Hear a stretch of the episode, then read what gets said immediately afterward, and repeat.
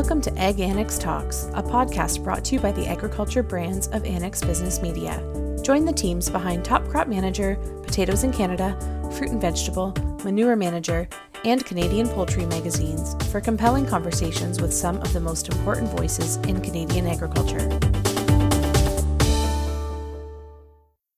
Bayer Crop Science is a proud supporter of influential women in Canadian agriculture. As a member of Canada's agricultural community, we recognize the hard work and contributions made by women to this important industry and support the sharing of their voices, stories, challenges, and achievements as a way to recognize everything they bring to the table each and every day. Welcome to the start of our second Influential Women in Canadian Agriculture program. Since March of 2020, this program has existed to recognize the hard work and the key roles played by women in Canadian agriculture.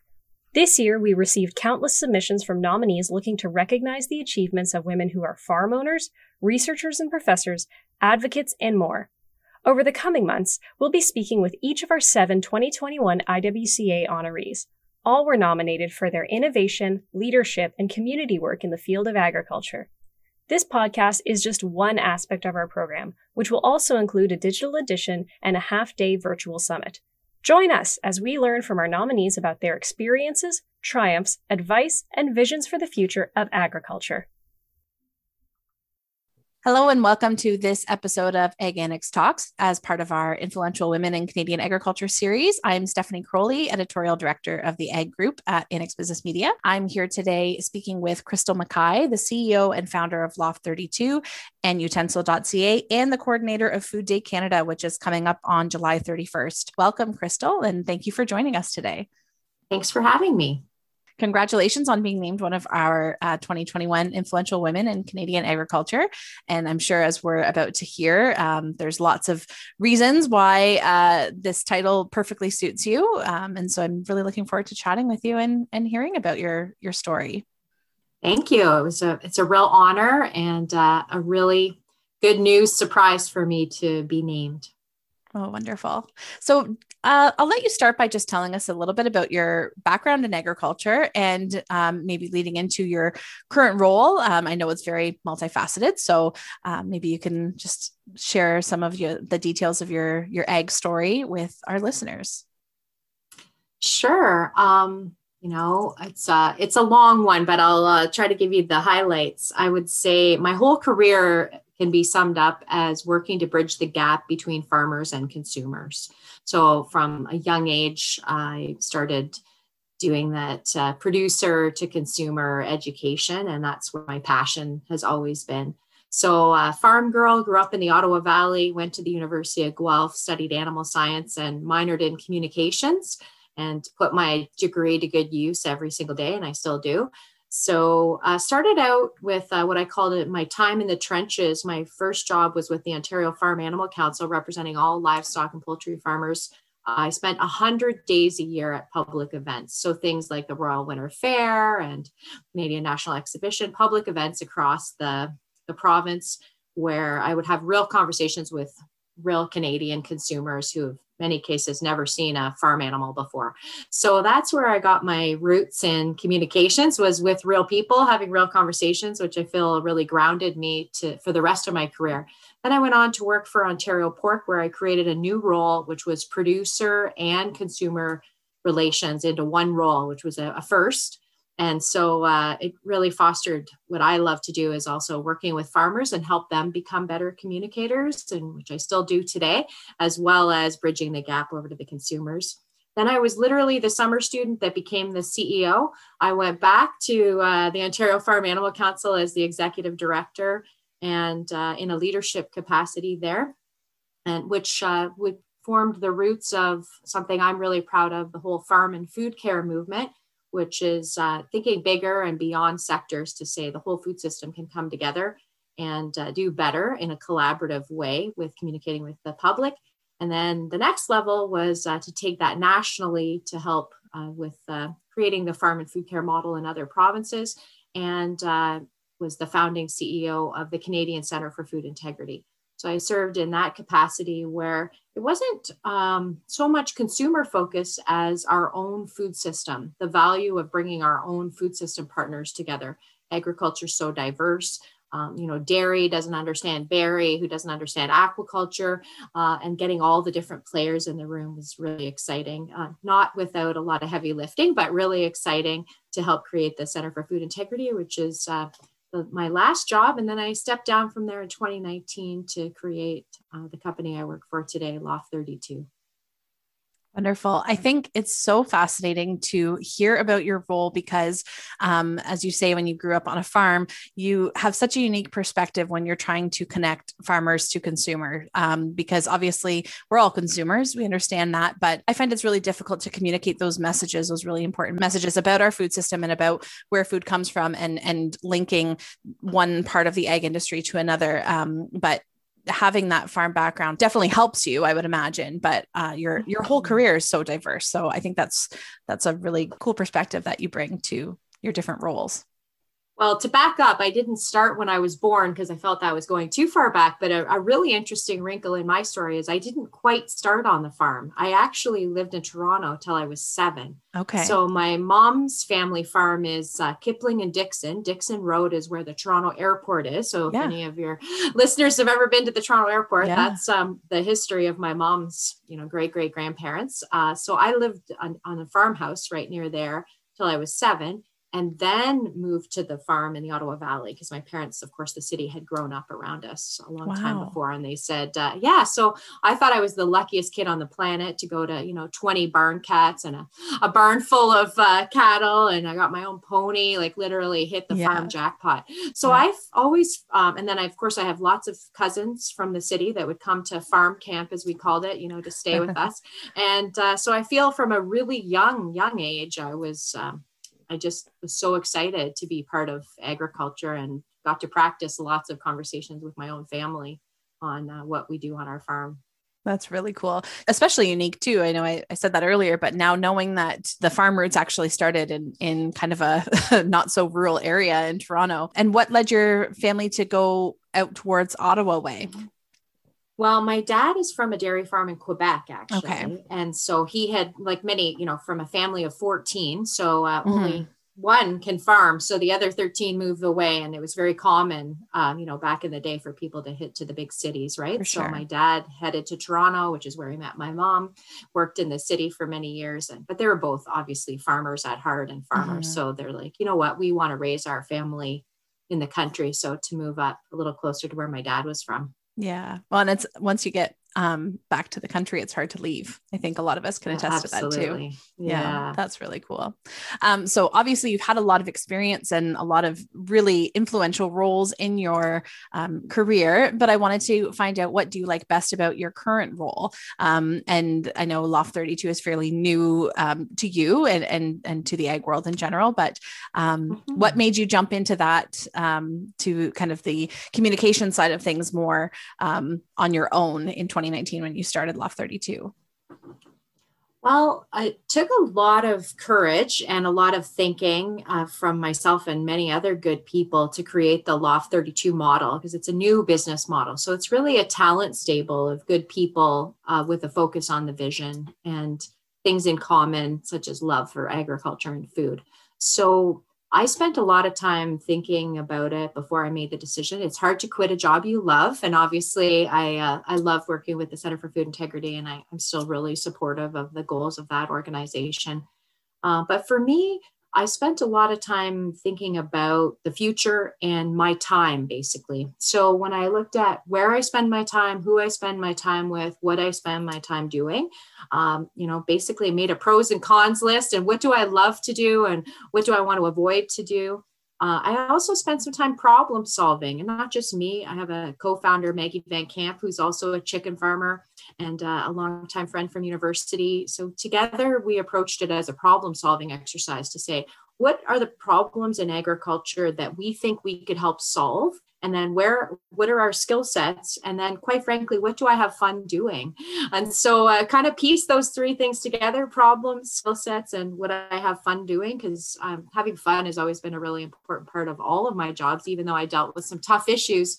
I always surrounded myself with good people and managed to, I could I always feel you can take yourself your job seriously without taking yourself too seriously. So building some fun into uh, the Loft 32 model is really important to me. That's cool. And I think you always hear the phrase, find something that you love to do and you'll never work a day in your life. And I think maybe you can really uh, be a testament to that because hearing the stories about what people are doing, obviously, that's why I got into journalism because I like to talk to people. I, I can certainly understand uh, the need to have fun in your in your position and in your role. That's really awesome. Absolutely. Something I'm really excited about is I just uh, started as the coordinator of Food Day Canada.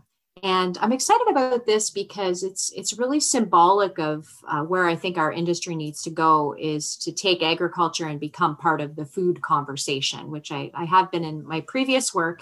And if we use Food Day Canada, it's coming up July 31st as a, a great grassroots example of something everybody can be part of. And quite frankly, chefs and restaurants have been the ones that have been heralding this event uh, which was led by a dear friend and very well respected lady, the late Anita Stewart. And mm-hmm. Anita started that event as a tribute to beef farmers back in 2003 three. And she got restaurants and uh, chefs to come on site and feature Canadian beef. Like, how awesome is that? That's really cool. And so that it's so cool. And so that event's carried on. Uh, here we are. And about three years ago, I've always been a supporter in my previous work uh, through our efforts and channels.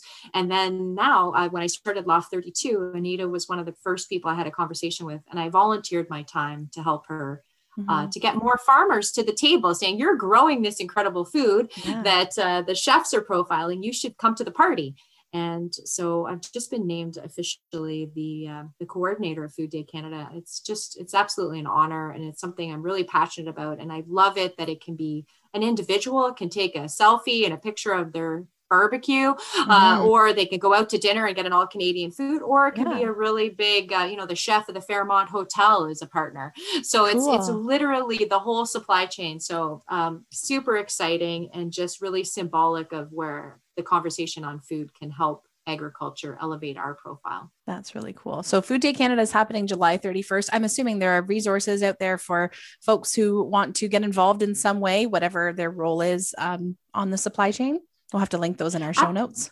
Yeah, absolutely. Fooddaycanada.ca. There's graphics, there's a toolkit, but it's it's really grassroots. So it's it could be, you know, we say eat, shop, eat, and dine like a Canadian. Cool. So you can start with that. And then for people that have uh, companies or associations or official communications channels, there's all mm. kinds of fun things you can do to, to be part of the conversation about food and really turn it up. And we say, um, we light up icons across the country. So mm-hmm. things like Niagara Falls and the mm-hmm. CN Tower and the PEI Parliament building, you know, so we light up icons red and white mm-hmm. on Food Day across the country. So you can look for an icon in your province that's lit up or light up one if you have a building or an icon and uh, say, hey, we're shining a light on, on Canadian cuisine. You could take a selfie with it or promote it through your social media. Uh, last year, we reached about 15 million people with Food Day Canada with zero dollars. It's all grassroots and volunteer wow. and uh, just people that believe in celebrating Canadian food and the amazing people who make it happen. So super fun, super positive, inclusive. Yeah. I mean, who doesn't enjoy some great Canadian food? Just I was just thinking, share it and ha- hashtag Food Day Canada. You're getting hungry yeah, right now, aren't I you? am. I'm thinking, okay, we'll do pancakes with maple syrup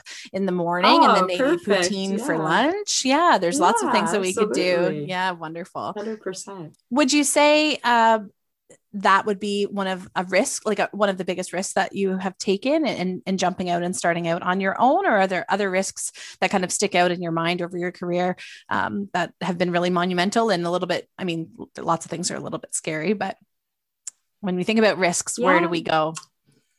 Um, I would say personally, for sure, quitting a job that you love and, um, you know, at a time when, you know, if you think about building a new entity and a new way of doing business, took a lot of heavy lifting um, before we even launched in 2016. And then, you know, to run it the first three years. And uh, the chair of the Center for Food Integrity is Kim McConnell, well known to many mm-hmm. people. And I remember having a conversation with him, and he's like, Are you sure? Because it's going to get easier you know the heavy lifting is really in development and and uh, i felt really sure that it was time for me to make a change but it took courage um, you know it's hard to leave uh, a the job that you love and a steady paycheck to start your own enterprise with a brand new business model that's not proven. So this right. isn't, we're not like a regular ad agency. You know, right. this is a, a, boutique firm with some specialized skill sets uh, in agriculture and food um, with a focus on communications training.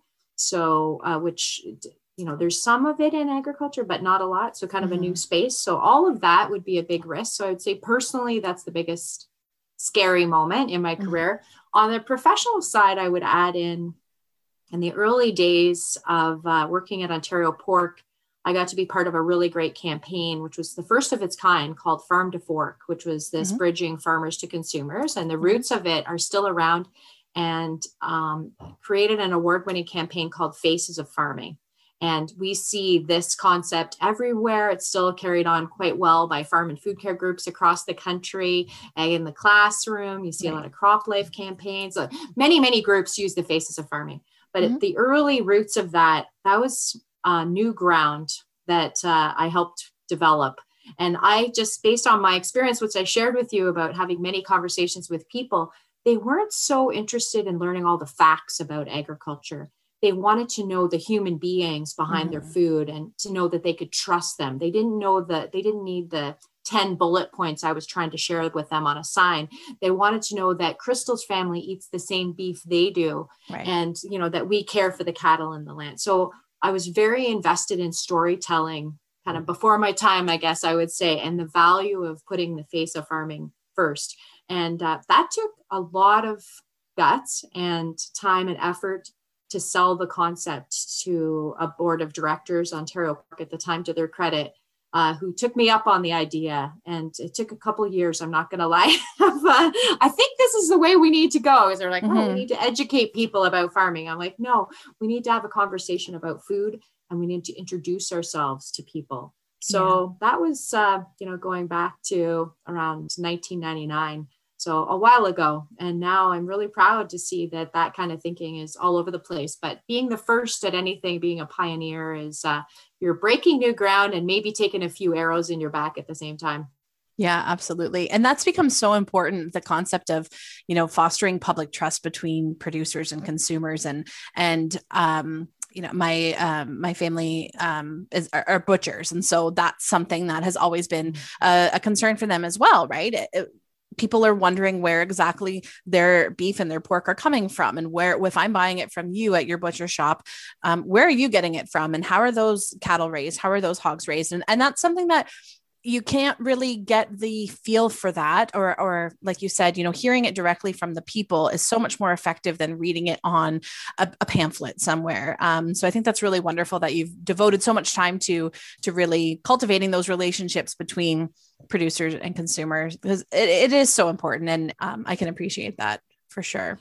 Well it's interesting you have um, you know from a butcher shop perspective one of our there were two uh, i would say really important and gratifying moments in the early days of faces of farming so you know i took a big chance mm-hmm. got the board to buy into this crazy idea that we need to put people first not pigs or not pork and uh, you know created the faces of farming calendar was the first yeah. piece that we yeah. did and so we mailed that out to a thousand grocery stores and butcher shops, as well as um, every major media outlet in mm-hmm. the province. And uh, the first call I got was from an editor of a food magazine she said, I got your Faces of Farming calendar in the mail. And I'm like, yes, you know, I'm very nervous. And she's yeah. like, is it possible to get three more? Because the ladies in the office are fighting over them. So I'm ah. like, yes, I'll send you a hundred. How many do you need? Yeah. That was one. And the second one, to your story, uh, was a butcher shop owner who called and said, uh, Thank you so much for the beautiful calendar. I wondered if you could send me another one because I took yours apart and I put it in the window of my butcher shop in downtown Toronto. And wow. all of these people are stopping and reading the stories because it was very striking photography, black and white photography. Sure. It wasn't like a free farm calendar, you know, it was very sure. striking photography, unusual. Yeah. And then with their interesting stories, like I'm a hockey coach and I'm mm-hmm. a mom and, you know, I play the violin or, you right. know, like about human interest stories. I'm not just a farmer, but on top yeah. of all those things. And I'm really proud to grow your food. So he asked if I could send him a second one that he could actually keep as a calendar because he cool cool. used it as a wallpaper on his window. So so That's fun so cool. and just gratifying, especially in the early days, because you take a chance selling an idea in a, a new direction.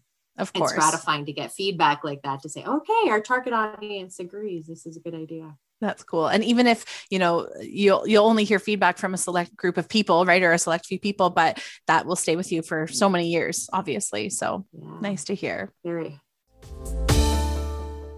Looking for more great ag talk? Check out the FCC Knowledge Podcast, Talking Farm and Food. Join Marty Seymour as he talks to Canadian producers about their lives, businesses, and the lessons they've learned along the way. It's real stories, real people, and real good conversation. Find Talking Farm and Food wherever you get your podcasts or visit fcc.ca slash podcasts. Subscribe today. You have talked a little bit about challenges. Obviously, there have been many. There's always challenges, but is there something that you really um, can really sticks out in your mind as a particular learning um, a learning opportunity in, in terms of a challenge that that you've experienced?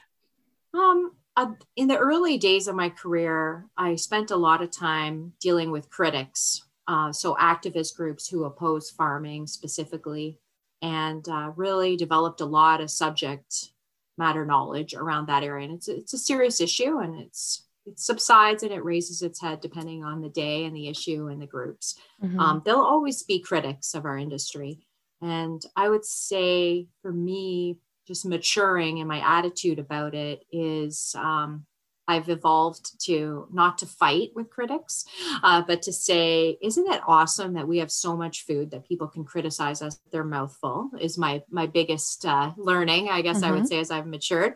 Uh, and the second piece of that is um, to just put haters into perspective you know to say uh, we're feeding everybody you know whether it's tofu or you know chicken mm-hmm. um, everybody has to eat mm-hmm. so um, to not spend a lot of energy on haters basically uh, to say you know what i'm sorry you feel that way i'm going to not spend all my time and energy over there i'm going to focus on maybe the people with just question marks and mm-hmm. uh, the people that genuinely want to know more and have an informed conversation that's helpful because I, I think it's easy to get wrapped up in that hate and and the criticism right as it you is. mentioned and, you might only hear yeah. one or two positive comments from someone but you might hear 10 negative ones right because people are um, inclined to speak out more when they're when they're feeling a little heated about something perhaps Absolutely. That old, uh, when do you write a letter to the editor, right? Exactly. upset or when you're happy. I try to encourage people to write letters when they're happy, by the way. Yeah. But uh, I would say shifting from a defensive fighting, I'm going to defend the industry, which in the early days, that's what everybody did. And there's always a need to defend and protect. And, and I get that. But that's, that's not my purpose. My purpose is, I think of, um, the analogy would be we're going to have a big barbecue and invite all of Canada to attend. Mm-hmm. And I want to sit down at a picnic table in person whenever we could do that kind of crazy yes. talk and uh, have a conversation with people. And there will be people I disagree with, and I'm mature enough to agree to disagree and say, you know, is there, you know, can I help you make a more informed decision? And I, mm-hmm. I don't need to defend, uh, I could just help them make a more informed decision, which is a very different way of looking at it. Yeah, absolutely. It's like that. Um, I've I've seen a, a, meme going around on social media. Like, isn't it nice that you can just it, uh, disagree with something and keep scrolling instead of having to, you know, comment and and start a fight with everybody you meet? Because it, in online, I think too, in in this digital age that we live in, people are so much more inclined to uh, become kind of keyboard warriors, so to speak, and and speak out about you know all kinds of things that they wouldn't necessarily say to someone's face and i i know agriculture has taken um uh, has had you know we've had instances of that within our industry as well so yeah, that's a bit tricky 100%. too well and if you think of every every bit of communications as a conversation and um so whether it's on social media or in mm-hmm. person or an article or a blog you wrote or a video post if you think of all of it as a conversation about food if you're at a barbecue and two people are having an argument about something are, are the other people going to want to be part of that? Yeah. Probably not. We're Canadian. We're not comfortable with conflict. So yeah. it's like, um, so the two fighters are going to ostracize themselves. And then the rest of us are going to just sit there and, you know what, let's, let's have a chat about whatever. And it's yeah. okay if you don't eat the same things I do. That's cool. Why mm-hmm. did you choose to be a vegan or why do you eat gluten free? You know, mm-hmm. tell me a bit more about that. And then I'll, I'll tell you, I know a few things about that topic you know, if you'd like to hear from me and just yeah. a lot less confrontational. And the more mature I get, I would say the more I'm, I use the word mature loosely, by the way, for people that know me. That I guess the older I get, I would say uh, with wisdom comes the need to have a conversation and not an argument. Yeah, absolutely. It's a good perspective and something we can all uh, remind ourselves of right now. So very good. Moving away from challenges, um, I want to talk about kind of your defining moments um, and and accomplishments. And obviously, there have been quite a few. But um, are there some particular accomplishments or moments that you've been especially proud of in your career? And and can you share those with us?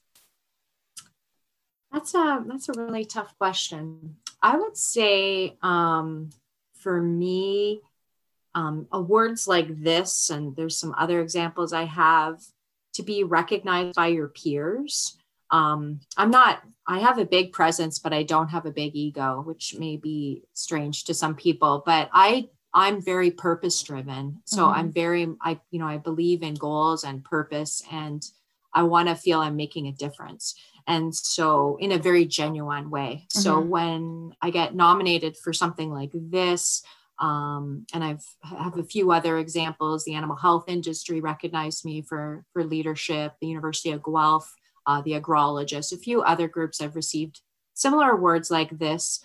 Um, it's not the award so much as the acknowledgement from my peers. I want people that I consider friends and colleagues to look at what I do as meaningful and to say, you know what, Crystal's I'm really happy to have her on our team because uh, mm-hmm. uh, I'm a I'm a sports I'm an athlete I'm a hockey player and a team player so uh, yeah. uh, whenever something like this I would say the highlights for me is acknowledgement from my peers that I feel at the end of the day I can say you know what I did my best to advance what I could in our sector. Oh, that's so nice. And I'm sure along the way you've met so many people and you have a lot of peers and and you've expanded your network so much. Are there um, particular you know pieces of advice that you've received from mentors or peers or uh, just other folks within the industry that you've worked with? I'm, I'm sure that i see you nodding your head. I'm sure there's quite a few. Yeah. what's stuck so with many. you over the years? Um, well i would say first of all my biggest gift and highlight of my whole career are the people like mm-hmm. that is that's what drives me is the, the amazing people that i've made that i call friends and colleagues literally from coast to coast across every sector mm-hmm. and my career is unlike some that i do get to work with all aspects of the food system you know so i started out very animal agriculture ontario then added crops then processing and then with center for food integrity retail food service mm-hmm. uh, so across sector that's really exciting to me um, in the last few years getting to know more food service and retail you know chefs very mm-hmm. fun. Uh, so bringing the food to the agriculture table uh, has been really exciting for me. Uh, in terms of mentors so many uh, and so many people that i could just pick up the phone or send a quick note to say what do you think about this crazy idea? Or uh, you know what? I'm feeling really overwhelmed. I could use some help with this. And mm-hmm. there's just too many to list uh, but many of them that um, you know you just go for a drink whenever you can do that uh, or have a call like this and say you know what uh, what do you think? And in a very you know that they will give you honest feedback and advice is really in, invaluable Mm-hmm. And just having that network is so important, especially when you're new to agriculture. I think, I mean, I've always kind of been surrounded by it, but I only started working in the ag industry in 2013. So building that network network has been so important and, and finding those people that you can just call and say, Hey, can we have lunch? And I need to pick your brain about this or, or something. And, and that's really important. Um, and I wondered, I'm sure that you've also mentored many other people, um, wondering if you could, um, you know go back to the beginning of your career or even just to somebody who's starting um, whether it would be you know giving advice to yourself or or someone new entering the industry what advice would you give them? What what would you teach crystal back in the back in the day well, that's a really that's a tough question. I'm I'm currently mentoring two young ladies, uh, one through the Cattle Young Leaders Program and another mm-hmm. one through 4-H, and they're both so incredible. So we have these regular conversations, and I'm completely amazed with how incredible these young people are. Mm-hmm. Uh, some of the advice I give them is about valuing your time because uh, I'm somebody who gets really excited about achieving a very big to-do list. If I can do one more thing, that really makes me happy. Yeah. So, and I like, I'm like, oh, I have 10 minutes. I could get my oil changed and go to the bank before my next meeting, right? That's yep. that really that jazzes me up. So uh, when I talked about the thinking before I created Loft 32 was to take a pause. And that was my word of the year in mm-hmm. uh, in 2018 was pause to say to to value my time. Mm-hmm. So to just uh, if I think of younger Crystal, I worked a lot of hours. I drove a lot of miles. I'd hop on an airplane. I'd drive to Ottawa. I'd, you know, I worked crazy hours. And at some personal expense, you know, mm-hmm. to health and fitness and calm and a whole bunch of things uh, sure. uh, to my family. You know, I'd be on the road for 100 days at a time, right? So yeah. um, that's a lot. So I would say to my younger self to value your time. And uh, even, you know, in, in 4 H leadership camp, we did our time as a pie chart, you know, a 24 uh-huh. hour pie chart, yeah. right? It's very powerful. You know, that yeah. was like back when I was 15. So um, if you think of your time as a pie chart and say you got to sleep this many hours, you're mm-hmm. going to eat, you have to work. So first of all, your work piece of pie to your point from earlier should be something you love if you're doing something you love it doesn't seem like work it always we all have bad days of, of course. course. it's called yeah. work for a reason of but course. if you're passionate about it it's definitely much better than if you're not and then your spare time is such a narrow little piece of pie so mm-hmm. it's like okay what do you do in your spare time in air quotes and who do you who do you spend that time with and just to to make it a little more strategic yeah, it's so uh, almost ironic that you say pause was your word of the year in 2018 because I think in 2020 and even a little bit in 2021 we've all been forced to do that a little bit more. And much like you, you know, I'm the kind of person that will just add things to my to-do list just so I can cross them off to feel oh 100% you know, more yes. that's right? Um, but you know as as as women and i hate to stereotype because there are so many hardworking other people out there when you have a, a family and and so many other priorities you know even just your personal interests like you said you like to play hockey uh, you know you have to it's important to fit those things in there as well. And um, especially if you've got kids in the mix it's really easy to just you know put everything else, you know, as an order of importance in your pie chart. I think I need to to set one of those up for myself and, and see yeah, to have that it. visual. Yeah. yeah. You know, when you think about pausing, um, that is something that we've all had to do over the last 15 18 months or so now and uh, it's been hard I, I, would say and i'm sure mm-hmm. you've noticed that as well as a communications professional right uh, when traveling and and speaking with people and and having these conversations is so important and you know the pandemic has obviously hindered that among many other things. It's one thing that I know I'm mm-hmm. missing in my career right now is having conversations like these. So it's really wonderful to speak to you and be able to see you. And I'm thankful that we have, you know, Zoom and and other platforms like this to to still have some of that face to face, but uh, it definitely um, adds a challenge, a challenging aspect onto that part of our jobs. So yeah, for sure. And my uh, the Loft 32 business platform is uh, speaking, training, mm. and projects. So speaking mm. at big events uh, was a big piece of our company mm-hmm. and we still do that obviously we have a team of uh, great speakers but mm-hmm. it's, it's all been online right yeah. so i did not predict that in my business plan in the first 10 months so uh, that hit about yeah. month 10 so luckily the first year was uh, overachieved our expectations but it definitely shifted our work and how we work and where we spend mm-hmm. our time to definitely shifting to online platform and online offering which there's pros and cons you know i've been doing some media coaching for uh, young farmers and ranchers lately and it's been so exciting you can just hop on and you know there's four young farmers and ranchers from across the country and yeah. you know they're busy calving and planting and doing yeah. all kinds of cool things but they can hop on the phone and do a you know a zoom and do a one hour or two hour media coaching session with me and i can mm-hmm. watch them improve right in front of my eyes uh, so it's taken away some of the barriers of geography but yeah. i'm a people person so i am absolutely missing our visits and the social yeah. side of it for sure. Yeah, I can certainly understand that. And um, that kind of leads me to my next question, which I, I may already know the answer to, but I wanted to ask as well what keeps you excited about your role in agriculture and just about agriculture in general? Um, and it sounds like obviously the people are a big part of that, but I'll let you elaborate mm-hmm. too, because I'm sure there are other things as well. Um, yeah, the people for sure is my like surround yourself with good people and mm-hmm. you'll always you'll always be successful and uh good people that like to have fun are my particular kind of people.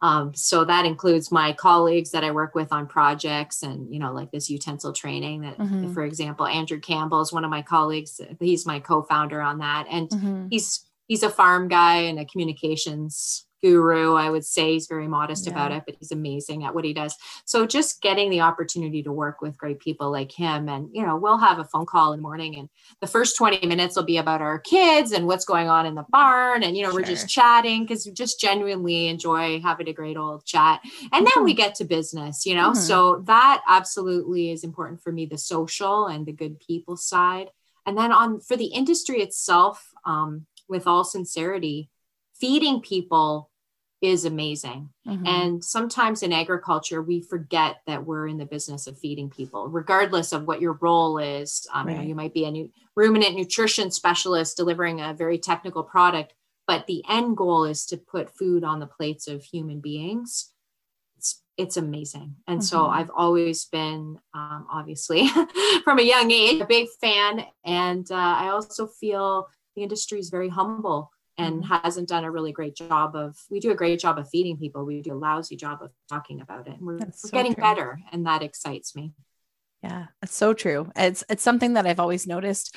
Um, I, uh, you know, being surrounded by farmers and, and working in the industry, like you said, they are humble. There, there's so much that they could share that just doesn't maybe necessarily come out. So it's really important to have people like you to to kind of foster those um, stories and and the comfort, so that the story of agriculture can be told because it is really important. And it's it, when you think about it on a grand level, what an honor to be part of feeding the world right and feeding the country and and and and sometimes i think we get all wrapped up i mean even in my own minuscule role of, of reporting in ag media right you get wrapped up in the day-to-day things and you think about like what am i really doing here and and when you talk about putting plates in front of human beings full of food and full of things that we grow it's just it is really gratifying. And i think that's a really important thing to remember and acknowledge for all of us. As part of the ag industry. Yeah and like i view myself as a coach. Um you know i talked about hockey but seb in your sporting analogy here that you like but for me all athletes need a good coach right? Mhm. nhl players have coaches and they do practice every week even though they're at that level. Yeah. and so that's an area problem at when we created loft 32 where like people need some coaches. They may Mhm. already be great at communications or maybe they're very shy about it but they have a great story to tell. Can we help them with some confidence and some practice and some coaching to do better? And nothing makes me happier than uh, when i see a spokesperson that i had a role in coaching whether it's through our online utensil training or a session like this uh, Mhm. where i help them become more confident and more comfortable I Mhm. feel that's my calling now is um, I've done lots of media, I've done lots of presentations. I'm happy to do that. But it now in this next chapter of my career, it makes me it excites me more to see young people do better in their communications or leaders that have been elected into positions that because they have heart for the industry, but maybe they're a little nervous or they don't have the confidence they need to Mhm. just take them to that next level. It's Mhm. very exciting. Oh, that's so cool. Crystal, there's obviously been a lot of changes to the industry in your career, and there will be many more. Um, and I always like kind of framing this as a crystal ball kind of question. If you could look into your crystal ball and and uh, predict what might happen in the next five to ten years, how do you see the ag industry as a whole changing, and what do you want to see particularly more of? What is something that you think we could benefit from on a greater scale? well, very aptly named for me to have a crystal ball. of course, firstly. yes. Um. I would say um, the biggest thing I, have seen changing and uh, I see the need to shift to even more is collaboration. Okay. So our industry is full of silos, Mhm. pun intended, Mhm. um, by sector, by supply chain, and within the supply chain. And it was the supply chains were not built for collaboration; they were built for competition, Mhm. buy sell relationships, and many times uh, co- competitive or um, win lose. You know, they were set up as supply chains a long time ago. Buy Right. sell relationships. Now, uh, to be successful and to get to the next level, our sector needs to think we still have to have buy sell relationships, obviously, but there Mhm. are many places, you know, in my space, public trust and communications, the business skills. We need to invest in collaboration as a business skill. So, not Mhm. just a corporate culture and something on the wall in the strategic plan that says uh, we're going to be collaborative, but how to train our people to really think win win and to give them the skills to be better collaborators. Mhm. And I think this will become more and more important as um, you know we're feeding more people with less resources. Um, the number of people growing our food continues to shrink. So we just need to be smarter with our structures, administration, and mm-hmm. who does what. So I always say for every new thing that's created, you should have to euthanize a couple old things, um, mm-hmm. um, which uh, for somebody who's created a lot of new things, that's, um, you know, bold talk. Yeah. But um, just having the confidence to evaluate our current administration structures and how we do business that might have been okay in 1980, but will not be okay in 2030 or won't be as good as it could be. So right. just having the confidence and the courage and investing in that strategic approach to collaboration, I think will absolutely be key to success. Oh, that's a really interesting answer. And it's it's very true when you say we don't always have to carry everything from the past with us. Maybe we can adjust it, maybe we can change it um, and to make it more effective. But it, it's hard, especially when you're putting um, time and, and money into developing some sort of a plan or whatever, and then recognizing that this isn't working and we need to change this. And um, tough pill to swallow. I love the the theme of collaboration. It is. And when you think about it, our whole, many of our agricultural associations, if we think of it that way, are developed the way most things in Canada have been, which is mm-hmm. 11 associations, one national, 10 provincial, mm-hmm. um, maybe a regional, one in the north.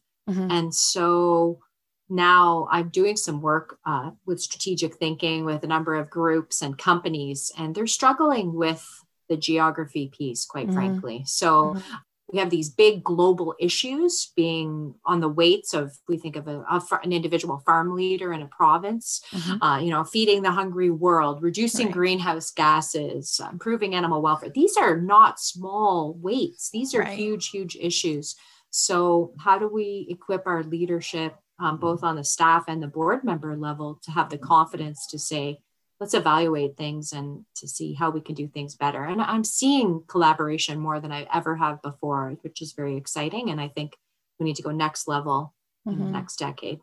Yeah, that's great. Well, Crystal, that's about it for my questions for you. Are there any um, anything else that you wanted to mention before we sign off today? I would just like to say it's a, it's just such an honor to be considered uh, an influential woman in Canadian agriculture. I attended the very first uh, conference that had the theme of women in agriculture a long time ago. Mm-hmm. And I mm-hmm. have to say, I questioned the need for it at the time. I'm like, mm-hmm. you know, I was a female who happened to be a leader in the industry. Right. I never really thought about my role specifically uh, as being a woman in the industry up until that meeting and it was uh, the, i think it was the second speaker in who talked about her job that required her to fly from alberta to toronto and leave her daughter who was the same age as mine mm-hmm. um, crying sometimes mm-hmm. um, where i started to cry and i was like okay there is something a little bit unique about being a female leader in our and it's not just about agriculture but in general about being a female in a leadership role so um, that for me was a, a, turning point to say, I think there is, there is not, I think there absolutely is value in female leaders um, who have helped uh, maybe blaze some new paths, uh, mm-hmm. as well as uh, built on the shoulders of the amazing female leaders who came before me and encouraging that attitude of help a sister out. Um, you mm-hmm. know, whenever I can, I've always hired interns and summer students and co-op students, and I still continue to do it even with a limited budget. Because I think it's so important to just uh, not only give them experience, um, you know, to share, to learn from them and br- get their good ideas on the table. And then mm-hmm. to your point about network is uh, to bring them to some events virtually or hopefully in person to say, come yeah. uh, meet my people. My people are your people and help see them grow. Uh, I just think as a female leader in our sector that's that's what i think is important and i'm really honored to be recognized for that well, those are some really impactful final words. I think it's as cliche as it sounds, women have to lift each other up and continue to provide the support for one another. There are so many, and there have been so many influential women in agriculture and in every industry for so many years, but it's time that we start to recognize the, the impact that women have in leadership roles across all industries, but especially in agriculture the role has changed so much. And I, I think it's important to recognize that. Absolutely. Sure. My daughter and I are just watching the Anne of Green Gables series, you know, oh, so set in PEI, yeah. not that long ago, really, when yep. you think about it. Yep. And um, so we're having lots of conversations about what's considered girls' work and boys' work. And I, mm-hmm. I will say, my brother is eight years younger than me. So I was raised gender neutral on the farm in that there was work and it mm-hmm. wasn't girls or boys. It was uh, yeah. uh, just work that needed to be done. So I've yeah. always had that approach to, to the way I do things. It's like, if, if you're good at something, it doesn't matter your gender. Uh, so for sure, I would say in the last five or seven years, I've just become more aware of there. There's absolutely strengths that we bring to the the table and to mm-hmm. that concept of helping each other out. And then um, there's also things that other people are better at. So just being confident enough to acknowledge that that you can be a strong female leader in our sector, um, and you'll be stronger when you surround yourself with good people. Yeah, absolutely. Well, Crystal, it's been an absolute pleasure to speak with you today and hear more from you. So thank you so much for joining us for this podcast. Thanks, Stephanie. And thanks again for the honor and recognition. I really appreciate it. You're welcome. Congratulations. Thanks for tuning in to Ag Annex Talks, the podcast hosted by the agriculture brands of Annex Business Media. You can subscribe to Ag Annex Talks wherever you listen to podcasts, or visit agannex.com to catch up on all of our other episodes.